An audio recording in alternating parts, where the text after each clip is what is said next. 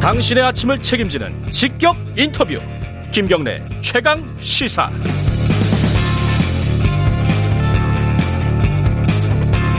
네, 5일간의 추석 연휴가 끝이 났습니다. 어, 뭐 연휴 끝나고 나서 처음 출근하시는 분들 힘드시죠. 근데 이제 지금 최대 관심사는 이 연휴 기간 동안에 우리가 코로나 방역을 제대로 했는가, 우리가 잘했나 못했나 이 평가는 아마 한 일주일 열흘 지나야지 나타날 겁니다. 그죠? 어, 지금 뭐 보건 당국에서는 방역 당국에서는 이 부분에 대해서 면밀하게 검토를 하고 있을 건데요. 지금 어떻게 평가할 수 있을지 보건복지부 손영래 중앙사고수습본부 전략기획반장 연결해 보겠습니다. 안녕하세요. 예, 안녕하십니까. 예, 추석 잘 보내셨어요? 굉장히 바쁘셨죠? 예, 저희는 뭐 지금 저 중수본이랑 그 질병관리본부 쪽 질병관리청까지는 예, 계속 비상근무하면서 그래요. 그 상황들 보고 그렇게 하고 있었습니다. 하루도 못, 쉬- 못 쉬셨어요? 아, 아닙니다. 뭔가하고 그 다른 것 돌아가면서 좀 쉬셨구나, 하루씩. 예. 예. 그래도 뭐, 5일 연휴인데, 참 마음이. 근데 이제 추석 때 바쁘신 와중에, 아, 이 얘기 잠깐 하나 여쭤봐야겠네요. 그, 보건복지부에서 만든 포스터, 추석 인사 포스터 있잖아요. 예. 그게 장관님 얼굴하고 차관님 얼굴이 그냥 대문짝만하게 나와가지고, 아, 예.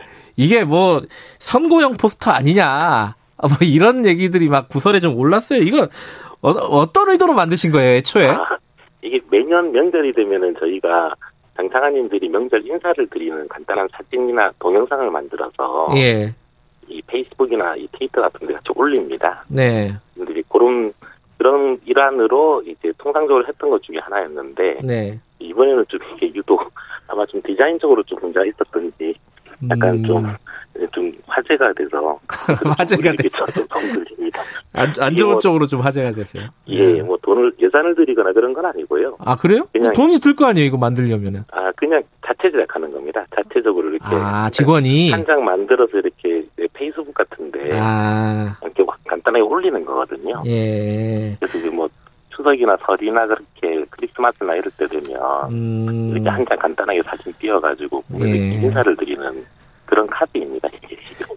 요, 요새는 국민들의 이제 민도가 올라가서요. 이게 예. 예를 들어서 추석 때, 어, 방역은 요렇게 요렇게 해달라. 이런 거를 아마 포스터로 제작하시고 이- 추석 인사를 했으면은 다들 뭐 아. 그러려니 했을 텐데 장관님 얼굴이 이렇게 달 옆에 이렇게 떡떡하니 나오니까 이게 아마 좀, 저희가 예. 그러니까 이제 추석 때 동영상 한 일곱 종 하고 네. 지금 말씀하신 그런 의료진들에 대한 부분들이나 이런 카드 뉴스들은 음. 이제 돈을 들여서 네. 돈을 들여서 한 열 종 정도 제작을 하고요. 예. 그걸 인터넷에 여기저기 유튜브나 이런 데 뿌리고 네.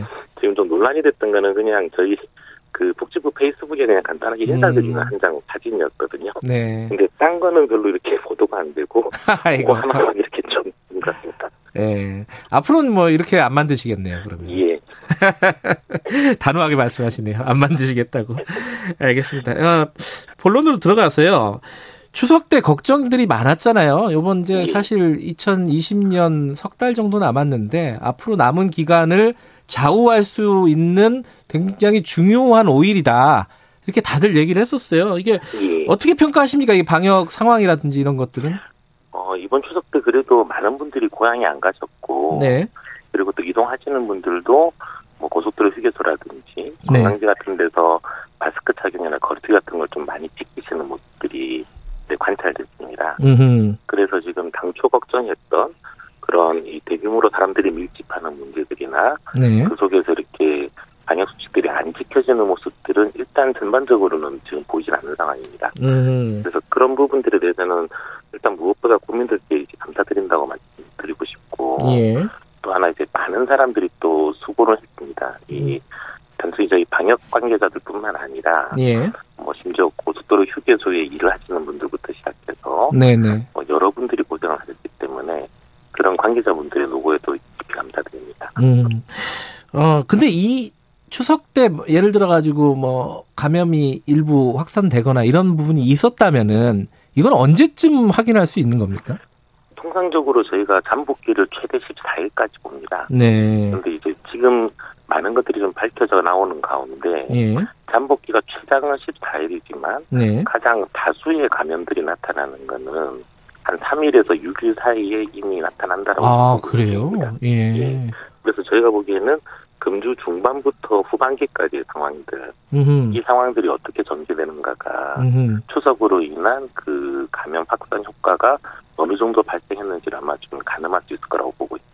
아, 요번 주에 거의 판가름이 난다고 보면 되겠네요. 그죠? 예, 이번 주 수목금 토일 어. 음. 뭐 이 정도의 어떤 음. 이 환자 발생 양상이나 아니면 집단 감염들이 전국적으로 어떻게 분포되는지 등등이 음.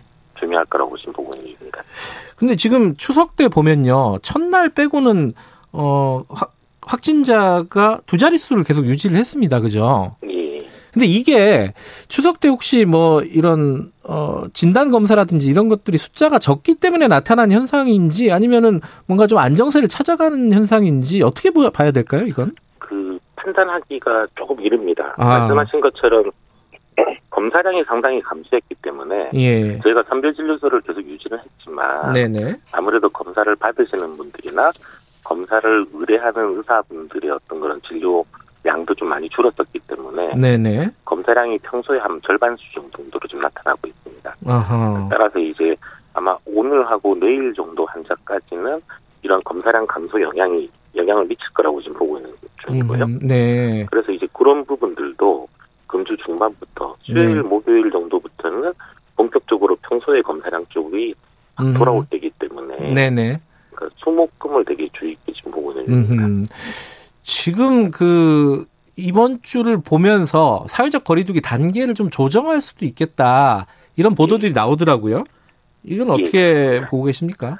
지금 저희가 수도권과 전국을 2단계 사회적 거리두기를 유지하고 있는 가운데 예. 이제 추석 때 특별하게 특별 방역 기간을 설정해서 2단계를 연장시켰습니다. 예. 근데 지금 다시 연장을 시키지 않는다 그러면 사실 이번 주 일요일로 2단계 조치 자체가 완료되게 됩니다. 아하, 예. 예, 따라서 이제 금주 일요일까지는 예. 이거를 연장할 것인지 뭐 음. 완화시킬 것인지 예. 어떻게 할 것인지 등을 정해서 네. 어, 거기에 따라서 조치를 해야 됩니다. 저희가 음.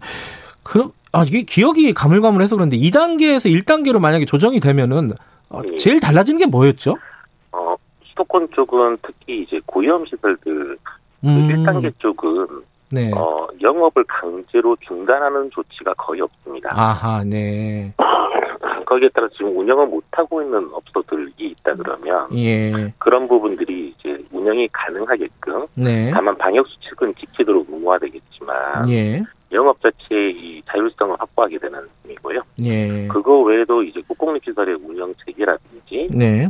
사회복지시설들, 노인시설들 음. 혹은 이제 스포츠 경기의 관람객들이 조금씩 입장하기 시작하는 거라든지 예. 이런 부분들이 현재는 전부 중단돼 있는데 해제되기 시작합니다. 음.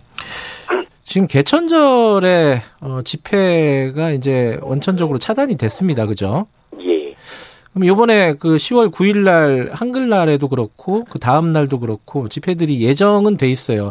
이 부분도 네. 지금 원천적으로 어, 집회를 금지해야 된다고 보십니까? 방역 당국에서는? 지금 이게 사실 집회가 사실 이, 이 어떻게 보면 국민들의 기본권적인 측면이 분명히 네, 있죠. 예. 자유쪽하고 집회의 자유 쪽에 대한 문제인지라 사실 좀 조심스럽긴 합니다. 저희 입장에서는. 예. 예.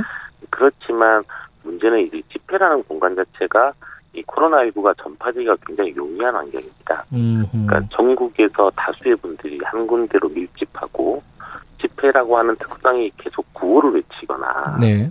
뭔가 그런 활동을 하게 돼 있기 때문에 음. 기말 전파의 가능성이 굉장히 용이해집니다. 음, 음. 근데 사실 어, 지난 8.15 집회 때도 제가 관찰을 해보면은 네. 그 이후에 전국적으로 한번 이렇게 이 피크가 올라가기 시작하는 문제는 어, 그 당시 집회 영향이 꽤 컸다라고 지금 보고 있는 중이고 음. 음.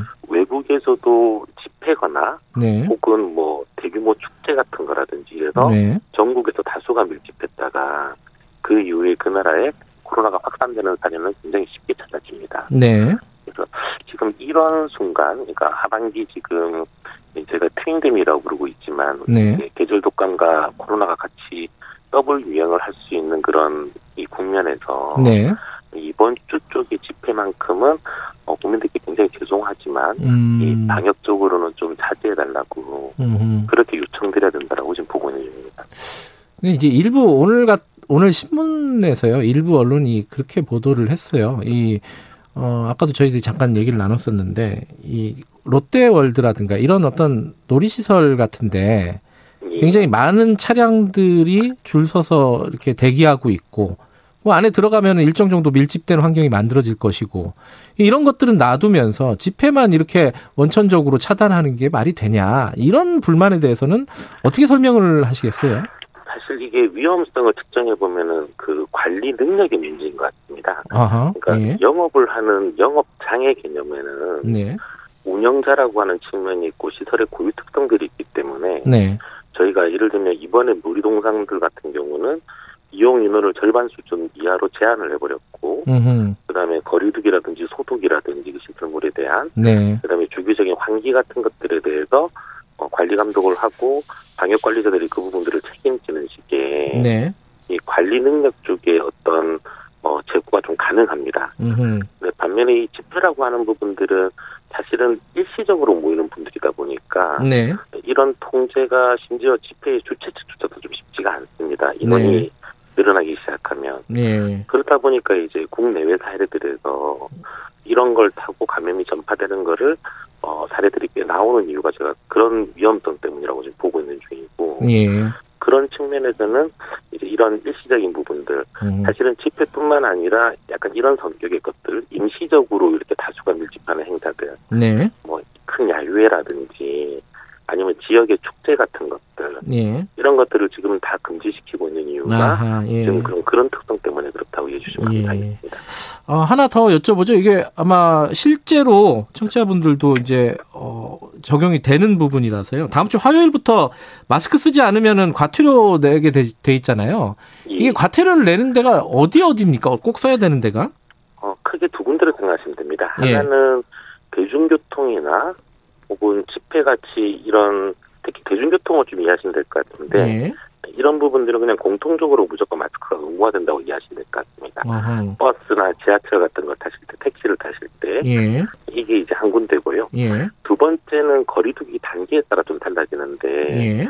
1단계 때는 이제 12종의 고위험 시설들, 네. 유흥시설들을 비롯해가지고 방문 판매업이라든지 이런 부분들이 마스크 쓰기가 의무화되고 2단계로 올라가면은 이제 이 중위험 시설들까지 음. 어, 올라가서 중위험 시설들이 속한 곳들이 함께 의무화가 된다고 이해하시면 될 것 같습니다. 네.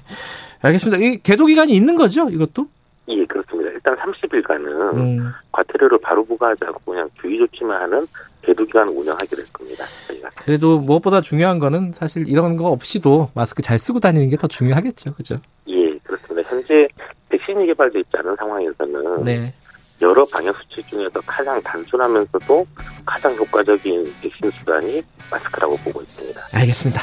계속 수고해 달라는 말밖에 드릴 말씀이 없네요. 고맙습니다. 예, 감사합니다. 손영래 보건복지부 전략기획반장이었습니다.